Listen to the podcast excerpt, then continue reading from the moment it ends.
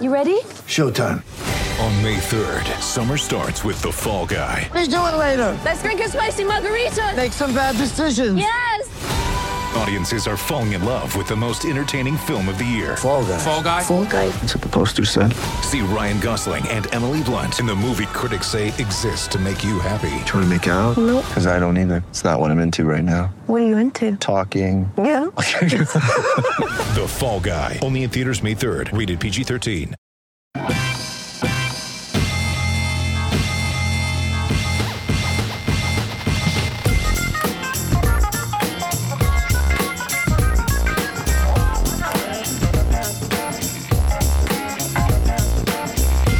Everyone to RB1 Dylan oh, Fantasy Football Podcast, brought to you by FakeTeams.com. Sometimes I get too excited and I stutter over my words because I try to do the intro a little differently, but you know, I should just stick with what I know. I am your humble host, Pete Rogers, joined as always by Just Clark Barnes and Mr. Class, Jordan Smith. Guys, how are we doing on this, the eve of football beginning? Doing great. Actual news. Super swell. I know things that are actually happening that will immediately affect and apply to our fantasy football, you know, world that we operate in. We are an actual fantasy football podcast, and now finally we can live up to that title because we on Fake Teams just released the top our top 100 rankings, and I feel like because the whole fantasy world kind of waits for us to release our rankings before they're net, they're willing to reset the kind of calendar of the fantasy football year.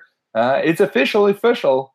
This is football 2018 fantasy football season has begun. Yeah, I'm Yeah. looking forward to doing some draft shows, doing some not sleepers and busts because I like the idea that there's no such thing as sleepers and busts anymore, but just like guys I like more, guys who I'm not going to draft. So we got a lot of great stuff coming up on on the pod the next couple of weeks. If the show was produced with a extensive budget and you could watch this live, we'd all notice that Clark has a new setting behind him. Yeah, moved in with a girlfriend, uh, almost in. I don't have my Texas flag up, uh, so until then, it's not really a home, but we're getting there. Congrats. Awesome. Thank you. So there you go. There's there's the news in Clark's world. And with that, we'll just spin right into the NFL news. We all kind of got excited at the beginning of this podcast because we're like, football's here. Um, but of course, actually, we don't really have that much news to uh, uh, really discuss. But we'll start off the show with, well, give me let's let's hear the news drop.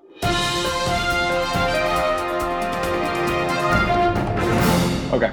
We'll start off the show with a shakeup in New England's receiving corps as the Patriots released wide receiver Jordan Matthews today, uh, who'd been dealing with a hamstring injury.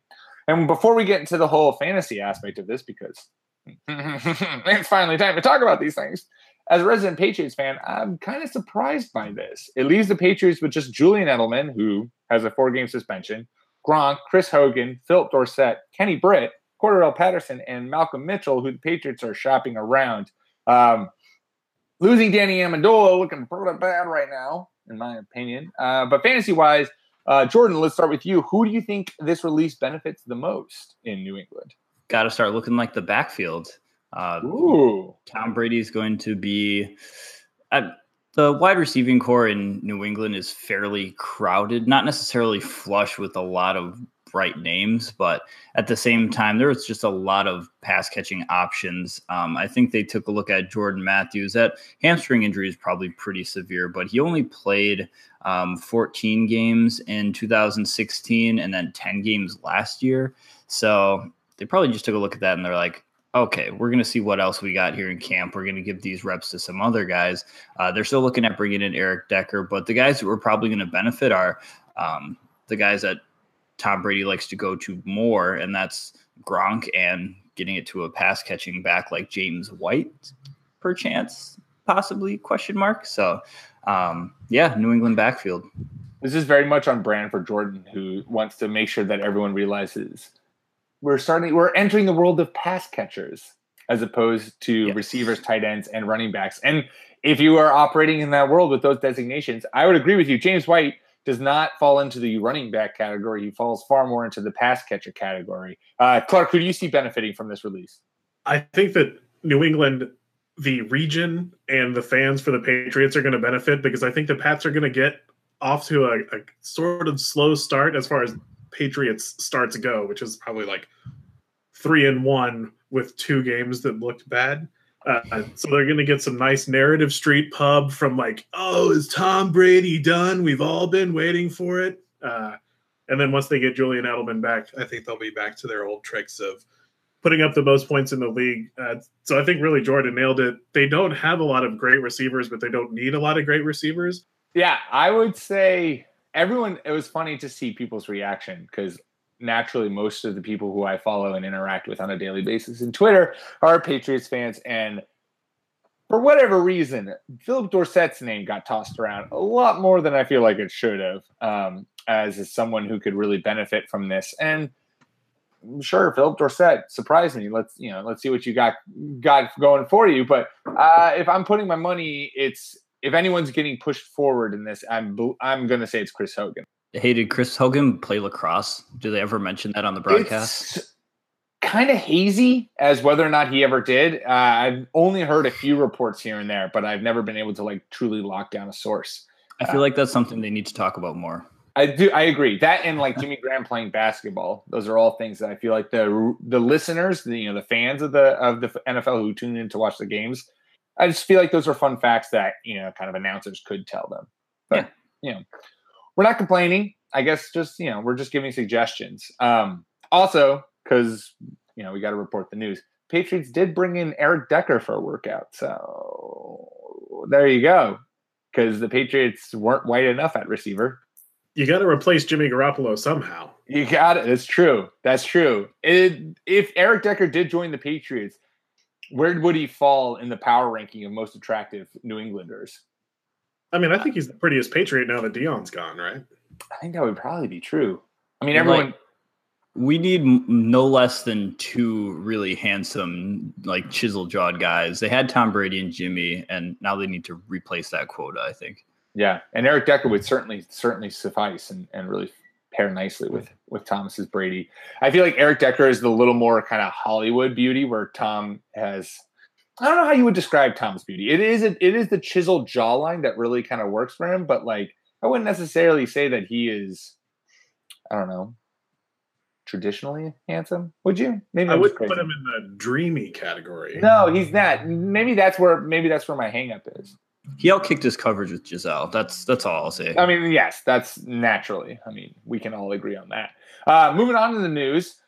Ignore Frank Gore's age when you're drafting your fantasy team because this year he looks like he did 10 years ago, according to Dolphins head coach Adam Gase. Clark, would you ever in your wildest dreams consider drafting Frank Gore in any of your numerous fantasy teams?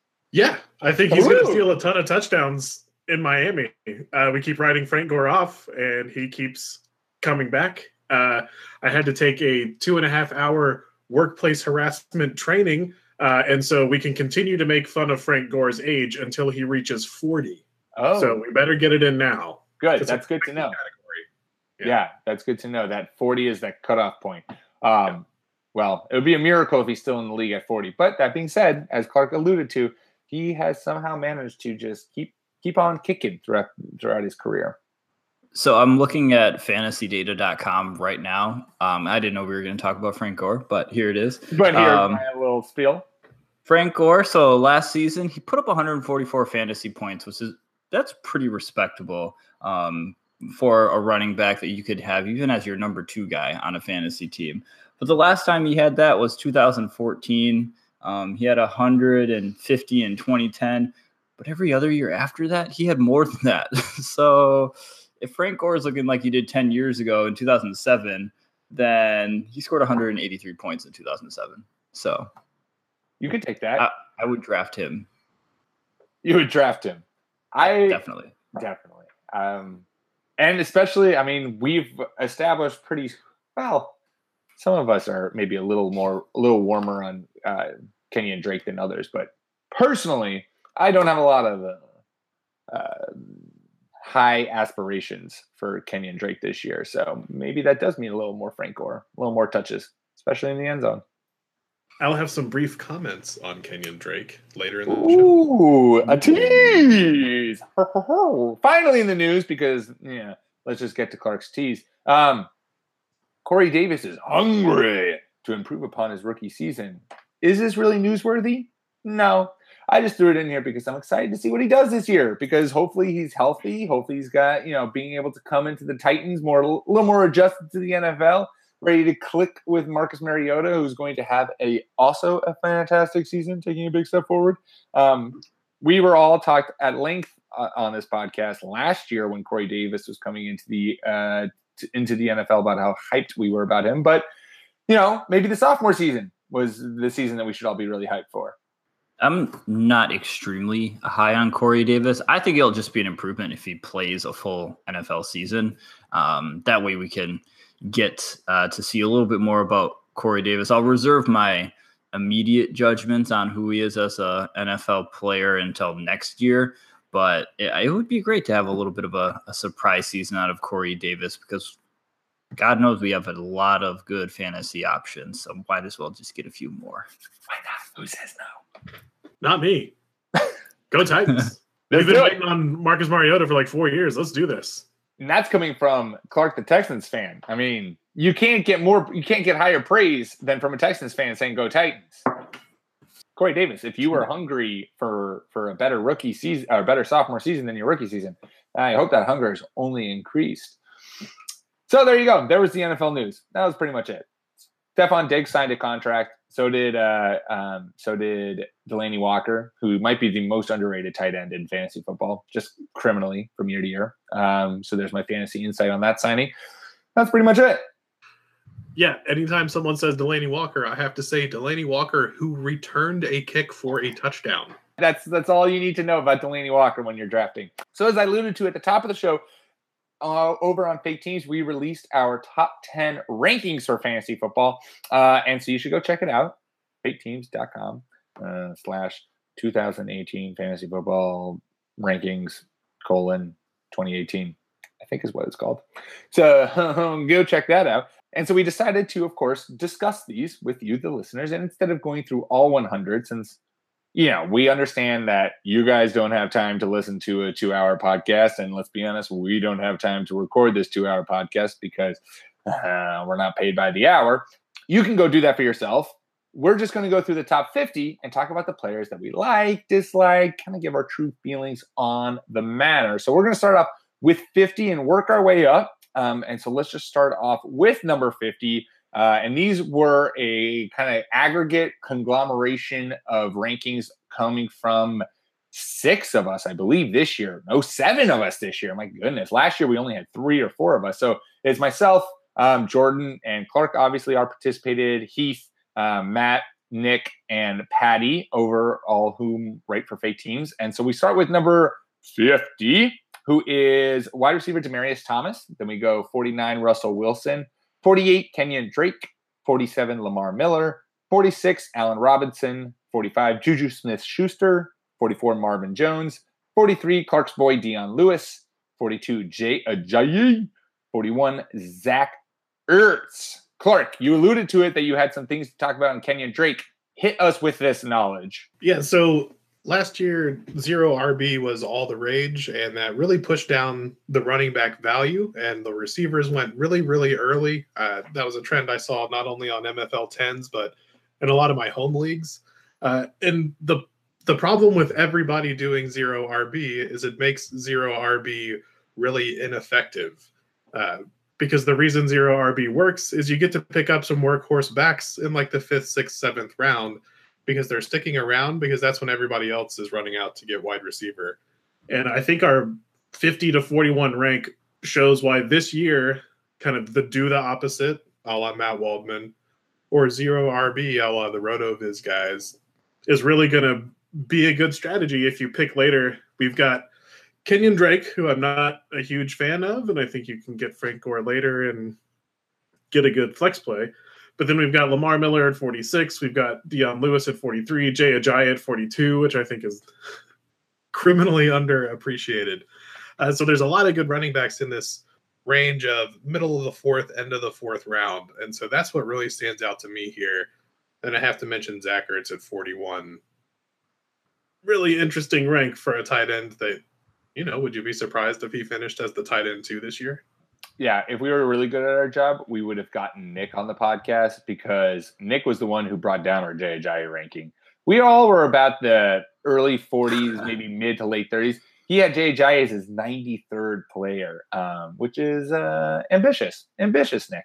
Um, but yeah, Clark, you you brought it up. There, there are definitely in that range. There are definitely some good running backs still out there. Whom I had Kenyan Drake as my 63rd pl- uh, player, so I was very much unique from the pack. Though Clark, you had him at 59, so you know we're on the same wavelength, you and I.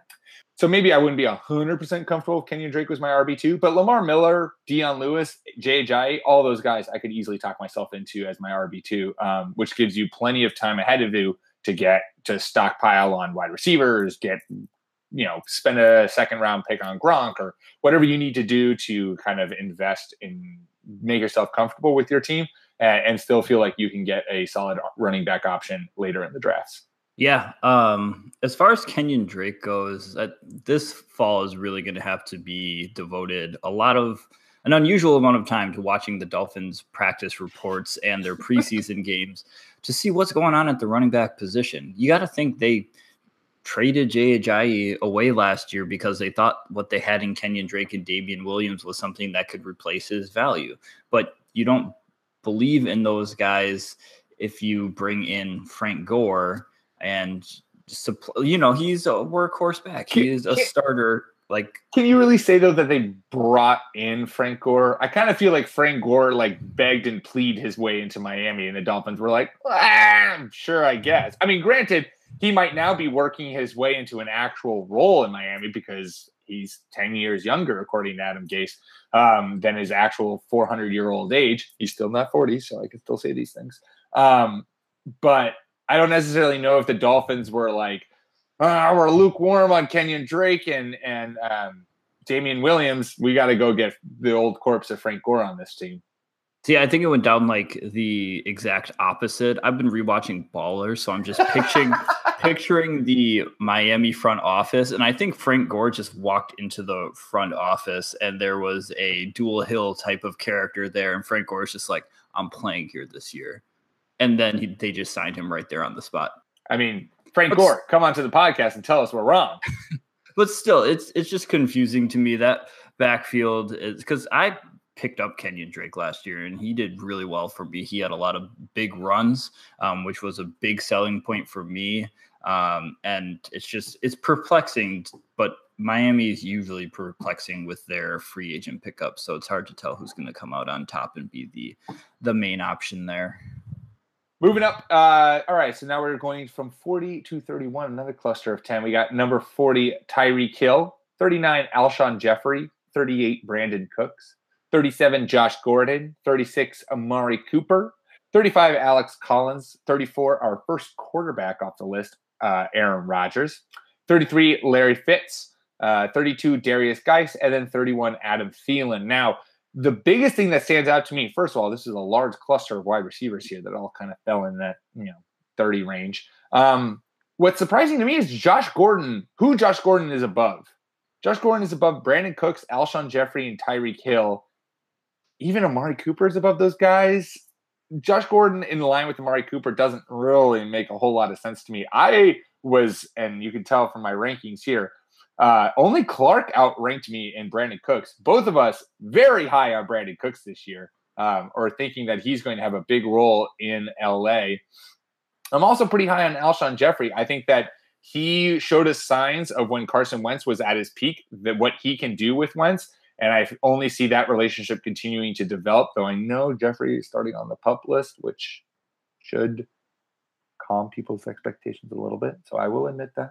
Will admit that. but uh, I'm confused as to why Josh Gordon is ranked above those guys. Yeah, this is a confusing bunching for me just in general because I started to take a step back. I was looking at different ADPs, you know, I was looking at um, what some of you other guys have started rating players at, but then I took a giant step back and I was like, okay, what do I value these players at myself? Who would I rather have on my team, even if, you know, I already have three quarterbacks on the list at this point, or if I have, you know, just a handful of wide receivers, like I can't honestly say to myself that I would rather have Larry Fitzgerald, Derrius Guice, and Adam Thielen instead of Aaron Rodgers. So that's why for me, I had Aaron Rodgers ranked all the way up at 18 because I was just like, I I can't see myself having a like wanting those guys over Aaron Rodgers. I can't see um I can't see myself wanting uh, anyone else over Tyreek Hill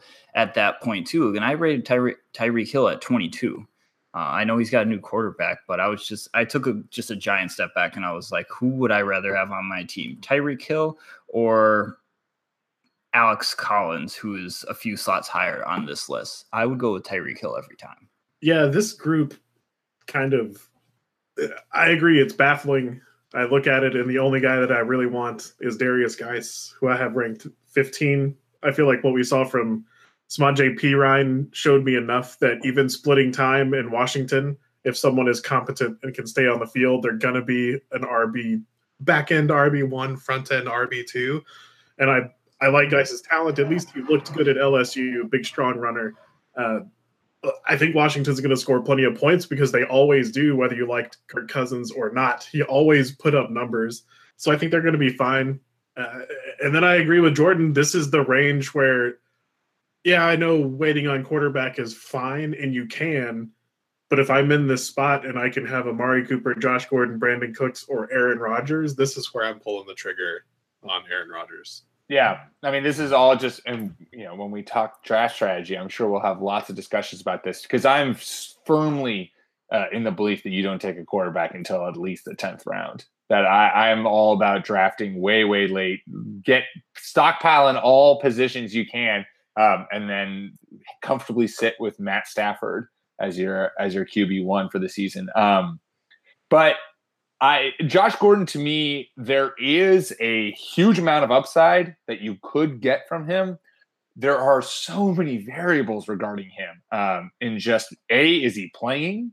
B, is he going to even sniff the kind of wide receiver that we saw back in 2013, which was what, five years ago now? And two of those years he didn't even play football. And then three, you're relying on Tyrod Taylor slash Baker Mayfield, who might be the best quarterbacks we've seen in Cleveland in a long time. But still, Cleveland was one of the best track records of keeping quarterbacks healthy or having any kind of quarterback success. So just a lot, a, a lot that's up in the air for Josh Gordon. It surprises me that he ended up uh, so high on this list. Yeah, we talked about Gordon last week, and I think that might have helped all of our judgments because this is the only time I think this happens in the top 100. But all three of us had Josh Gordon at 46. Yeah, that's when we put him as our ranking. So, so clearly we're all on the same page. Our cycles are beginning to align because we've been on the podcast for. We have 60 plus episodes of a podcast. Right. All right, so moving up, uh, we're going now 30 to 21 at number 30. Travis Kelce, number 29, the aforementioned uh, Stefon Diggs, who signed a big contract in to stay in Minnesota. 28, LeSean McCoy. 27, T.Y. Hilton. 26, Christian McCaffrey. 25, Jerick McKinnon. 24, Joe Mixon. 23, Doug Baldwin. 22, Mike Evans. And 21, Jordan Howard. Uh, Jordan, what in this group kind of entices or intrigues you or confuses you? So I just like this group because if the draft actually falls this way, and say you're in a 12 team league, you're still trying to get your second best player at that point in 20 at 24. Right. So that that position is really important because he could either be your second best player if you just nail your first pick, or he's the one that's got to pick up the slack in case your first pick busts. So I just like looking at these players, and there's a lot of guys with potential that could be um, just a really solid um, 1B type of player for your fantasy team. I picked out Joe Mixon in particular.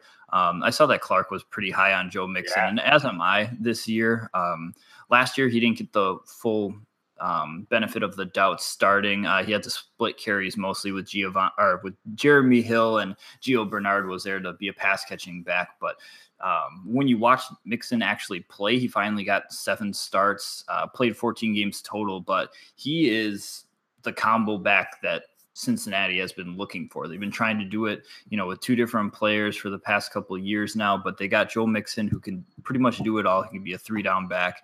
Um, so, like I said before, there's no Jeremy Hill splitting carries anymore. Um, they made a point this offseason to shore up their offensive line. So they drafted that rookie um, out of Ohio State, Billy Price which at the time looked like it was a little bit high, but they're like, hey, we know what we want at this position. We need to um, fix our offensive line because Andy Dalton was getting chased all around creation last year. Um, and then they also traded for Cordy Glenn. So um, making sure the offensive line was a priority. Jeremy Hill will have some pretty big guys to run behind. Um, and of course, there's always AJ Green, a podcast favorite that can just distract and you know pull the defense to his side of the field. Love us some AJ. AJ. Yeah, I had Joe Mixon at 14, and I was by far the highest on him. And I, I hate to offer such meathead analysis, but he just looks really good. You watch his college tape and you watch him run when Cincinnati didn't have such a horrible line towards the end of the year. And he's just the kind of guy that I feel like had a rough time as a rookie, and he's going to come in on the second year on a much improved offense. And he's just going to be that guy that you look at the picture of your draft board, you know, nine months from now, and you're like, how the hell did Joe Mixon get to the fourth round? Like, how did we miss that one? I Yeah. feel like that's going to be him. And then I'm I'm the highest on LeSean McCoy too. I guess I'm assuming that he's going to play, and that we're still getting LeSean McCoy. He's number 17 for me, even on a bad Buffalo offense. He's still good. So if LeSean McCoy is your second RB, is kind of how I'm thinking. Like, how could you not? And then uh, Travis Kelce at 30. I'm big on drafting either Travis Kelce or Rob Gronkowski. I think if you can get Kelce at the very end of the second, you've done a very nice job. Yeah, my only thing with LeSean McCoy is obviously outside of the kind of legal trouble that he may or may not be in. Um, I'm curious to see how effective he is with not a athletic quarterback behind center. I not to say that LeSean McCoy isn't immensely talented, but it certainly did help having Tyrod back there because teams had, you know, defenses had to be focused on kind of both options, both running options. Um, so it'll be interesting to see when you have AJ McCarron or Nate, Nathan Peterman or uh, Josh Allen back there, how that affects defenses playing LeSean McCoy. Yeah, I like what Sean McDermott could do. Um, he overachieved last year as a head coach, but I just really feel like LeSean McCoy might be facing a lot of seven to eight man boxes, uh, depending on whatever the quarterback situation is. Um, so that's why I kind of dinged LeSean McCoy there. Um, I mean, granted, the way we've talked about Josh Allen, the way he's played, you could even put an 11, uh, defenses might even put an 11 man box on LeSean McCoy. Just be like, look, Josh Allen, did you, there was tweets. Oh man. Okay. Another thing to look at on fake teams. Nick is doing, uh, basically going through every single team and doing risers and fallers, uh, throughout training camps and preseason. So you can kind of get a sense of what players are having good camps, bad camps, et cetera, et cetera, um, in order to better inform your fantasy drafts. And he just posted the Buffalo Bills today, talked about Josh Allen, who evidently overthrew four consecutive screen passes. Yeah. See, that was a knock on Josh Allen coming out of college. There was no doubting his arm strength. Like he could literally throw the ball and knock the head off of somebody. But it was the small things that scouts were worried about that he just either had, you know, lapses in judgment, just like the kind of a low football IQ, whether that was, you know, in the huddle or making those just little plays that you just have to make and not being able to complete a screen pass is just one of those things where you're like, uh oh. But, you know, with a good QB coach, that can probably be probably be fixed, but We'll see. I don't know if it's a three-way QB battle with those three QBs and Josh Allen is on the losing end. That is not a good sign. Not good. That's bleak. I just want to state for the record that I'm rolling my eyes at the uh, training camp completion percentage talk. Like, we've done a lot of work on these guys, watching them play in college, and definitely one of the knocks on Josh Allen is that he's not accurate. Uh, and that's hurt a lot of guys. And there have been some guys in the NFL that have made it work. I'm looking at you, Cam Newton. Uh, so we'll see. It, we're we're only a few weeks away. We only have to be a little bit more patient to see actual football instead of. I saw Andrew Luck went 17 for 22 in training camp and just about Andrew looks back, baby. my eyes Number almost rolled one. out of my head when I saw like, come on, guys! Like I know we're starving for football, but QB number one, draft TY everywhere. Uh, all right, top 20. Top 20 fantasy names. Uh, 20, unsurprisingly, the man, the myth, the legend, Clark's favorite player in probably the fantasy realm. Robert Gronkowski. Uh, number 19, Davante Adams. 18, Devonta Freeman. 17, Dalvin Cook. 16, the podcast's own AJ Green. Gotta love him. 15, Michael Thomas. Uh, 14, Julio Jones. All of whom it's criminal that they are above AJ Green, in my humblest of opinions. 13, Keenan Allen. 12, Kareem Hunt. And 11, Leonard Floyd. Clark, start us off here. Um, what are you feeling about this group? Yeah, so with Gronkowski, I have him personally ranked number 13. I'm the highest of analysts, and this just goes into my I think if you can get Gronkowski or Kelce, then you do it. Um, we used to talk about whether or not Gronkowski was worth a middle of the first round pick, and it's not like a bunch of great tight ends have come into the league since then. Uh, I feel like the second round in drafts this year is just chock full of talent. Like I wouldn't be disappointed with with any of these guys on my team. Uh, but I'm going to go back to the zero RB, do the opposite. I mean, if you started your team Odell Beckham and Julio Jones, how would you feel about only needing to pick up some running back off the waiver wire? Because we know that happens all the time. We spend all this time talking about the draft, but running backs come available on the waiver wire, and you only need to hit a couple of them. I mean, Keenan Allen at 13, Michael Thomas at 15, AJ Green at 16. There's just so many great wide receivers. Uh, and the running backs have some questions. Dalvin Cook coming off an injury. Devonta Freeman, I seem to be higher on him than most. Other than that, Leonard Fournette guy who plays for the Jaguars. Nice. Clark can't even fathom reading a Jaguars player. I mean, he's good, but they have Blake Bortles as their quarterback. So. But also, if we were good at our jobs, we would have Heath on the podcast because all of us had Kareem Hunt outside of who is that? Looks like Matt had Kareem Hunt at 12. Everyone else had Kareem Hunt in the single digits. Heath had him at 45, which uh, Heath, love you, buddy. I'm not so sure I understand where that number is coming from. He tried to defend himself in the comments, but uh, a little quizzical there. A little quizzical on that one, Heath. I don't. I kind of want to be in a league with Heath now, so I can grab Kareem Hunt at like 45 if he's going to last that long. yeah, if Heath's going to be a man of his word, not touch Kareem Hunt until then.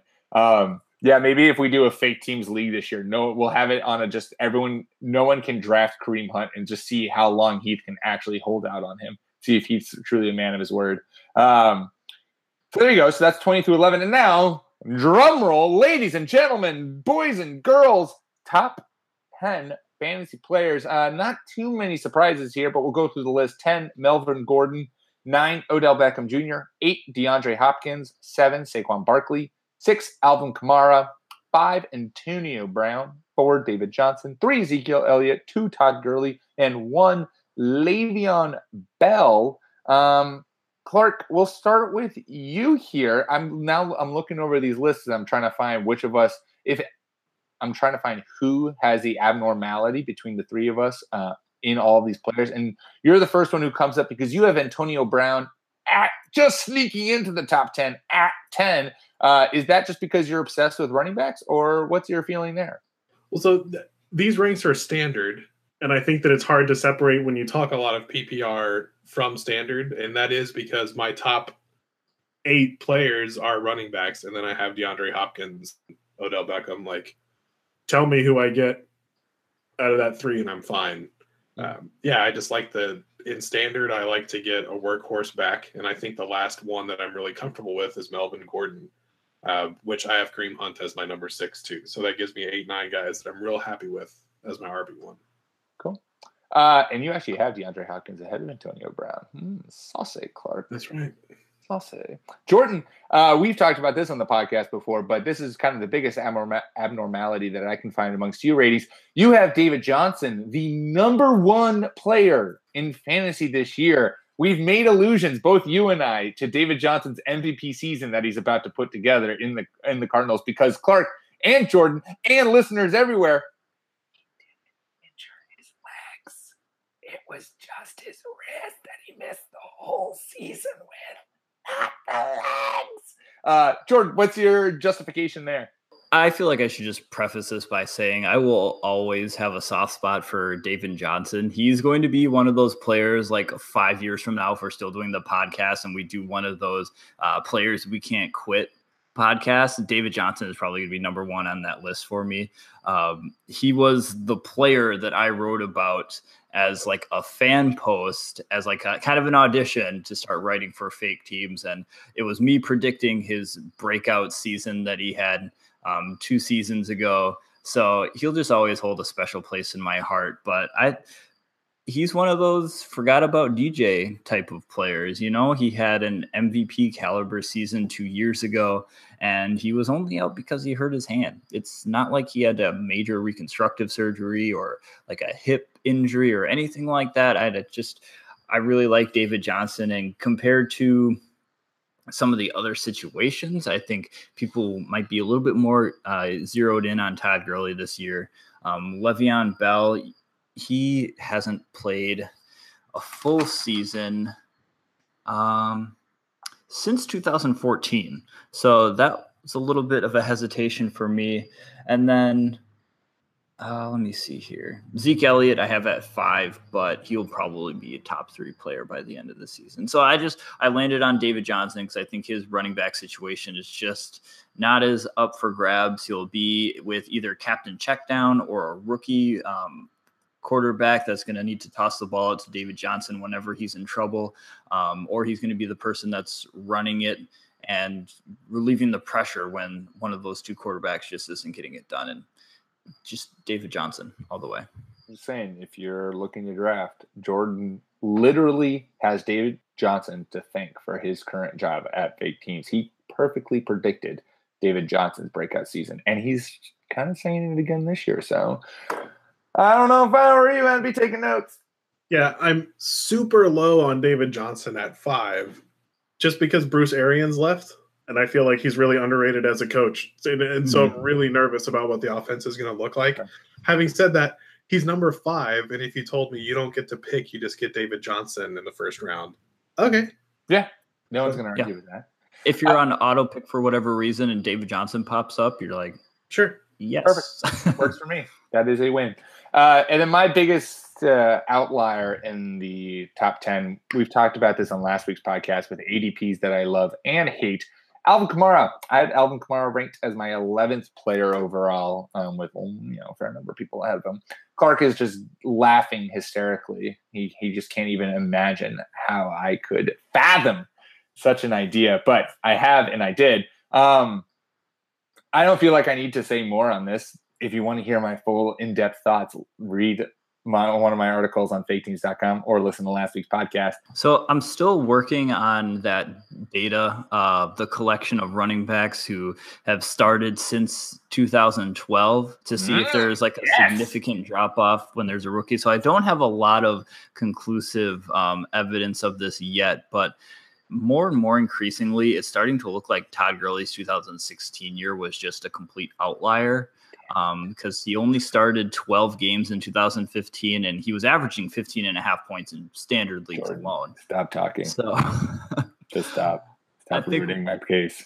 We just have to chop that up to Jeff Fisher being Jeff Fisher and doing Jeff Fisher things. Um, it looks like that season might have been an outlier for Ty Gurley. And if he was in any other situation, he might have uh, you know, continued on that 15 and a half point pace or even upped it like he did just this year. Um, again, I still have to look into more information. Um, so far, the only thing that I can tell you is uh, the obvious that the only thing that really slows down a running back in their second year as a pro is if they don't play all 16 games. or if yeah. their coach is Jeff Fisher. Le'Veon Bell, David Johnson, Ezekiel Elliott, and points per game all did pretty well their second year. Oh, Clark. Uh, so I have Alvin Kamara number two, and uh, this is going to be one of those big things. I think there's the community is split, and I think a lot of people are talking themselves out of Kamara with he was just way too efficient last year. He just did way too much with the touches that he got, and they're right. I'm just betting on Alvin Kamara being an outlier player, the likes of which we see super rarely, like Jamaal Charles and like Chris Johnson. Note Chris Johnson saddled with Jeff Fisher, so take that with the greatest. God, man, poor Chris Johnson. Um, yeah, it'll certainly be a, a point that we continue to watch and talk about on this podcast throughout this entire season because there is such a staunch difference of opinion between Clark and myself. And Jordan is just a happy medium at eight, right, right in the middle of us. And then uh, I know we already did 11 through 20, but one parting shot at the Jaguars. I am the lowest on Fournette at number 18. So unsurprising. Suck it, Jaguars. Suck it, Jaguars. I had him at 15. I'm a little bit worried he's going to have a little bit of a, a Jordan Howard situation where he's, again, just running into the back of that offensive line and there's not much variety to it, basically. God, Heath's 45 for Kareem Hunt really just plummeted him down to the bottom of the ocean. I just, I keep when I, I scroll down because I'm looking at it right now live and I scroll down, I scrolled down to find um, Leonard Fournette when you were talking about him. And it's all just double digits, double digits, double digits for all of our rankings, except for Kareem Hunt in that area. And it's just like six, six, nine, nine, 12, six, 45. he should probably be at like a healthy eight at least. Oh like, yeah, he should be well ten. within the top ten. But everyone, nah. if you're drafting, that's the one player you can kind of ignore in our top ten list because he really should be a t- our, our top hundred list. He should really be a top ten player. Well, yeah. I I really hesitate to say things like that because we we don't know. It's true. We have I no mean, idea. like we're so wrong so often. Then I completely disagree with his rank, and I really like Kareem Hunt, and I'm not worried about Spencer Ware. Even though I think the Chiefs take a small step back, I don't think they take that big of a step back. But I got to give people credit for sticking to their ranks. That's you know? that is some some cojones on Heath right there for taking Kareem Hunt and popping him down into 45. Um, so there you go. So there's a, a taste. 50 of the top 100 on faketeams.com. Make sure you go check it out. There, that's all I am that's all I need to say. I'm just kind of like making noise right now because I feel like there's more to say, but I don't think there is. So we're just gonna tie this up with a bow and make it a nice, concise podcast. Look at us being productive. Wow. efficient. I know. Uh, follow us, subscribe on iTunes, rate, review, leave five stars. Uh, talk about how much you like it when we discuss fantasy football and how excited you are for fantasy football and football season to finally be here. Uh, make sure to follow us on Twitter at RB1 Podcast. Follow myself at PDM Rogers. Follow Clark at NFL Clark. Jordan at Jordan underscore Smith 27. And we will be back at you guys next week.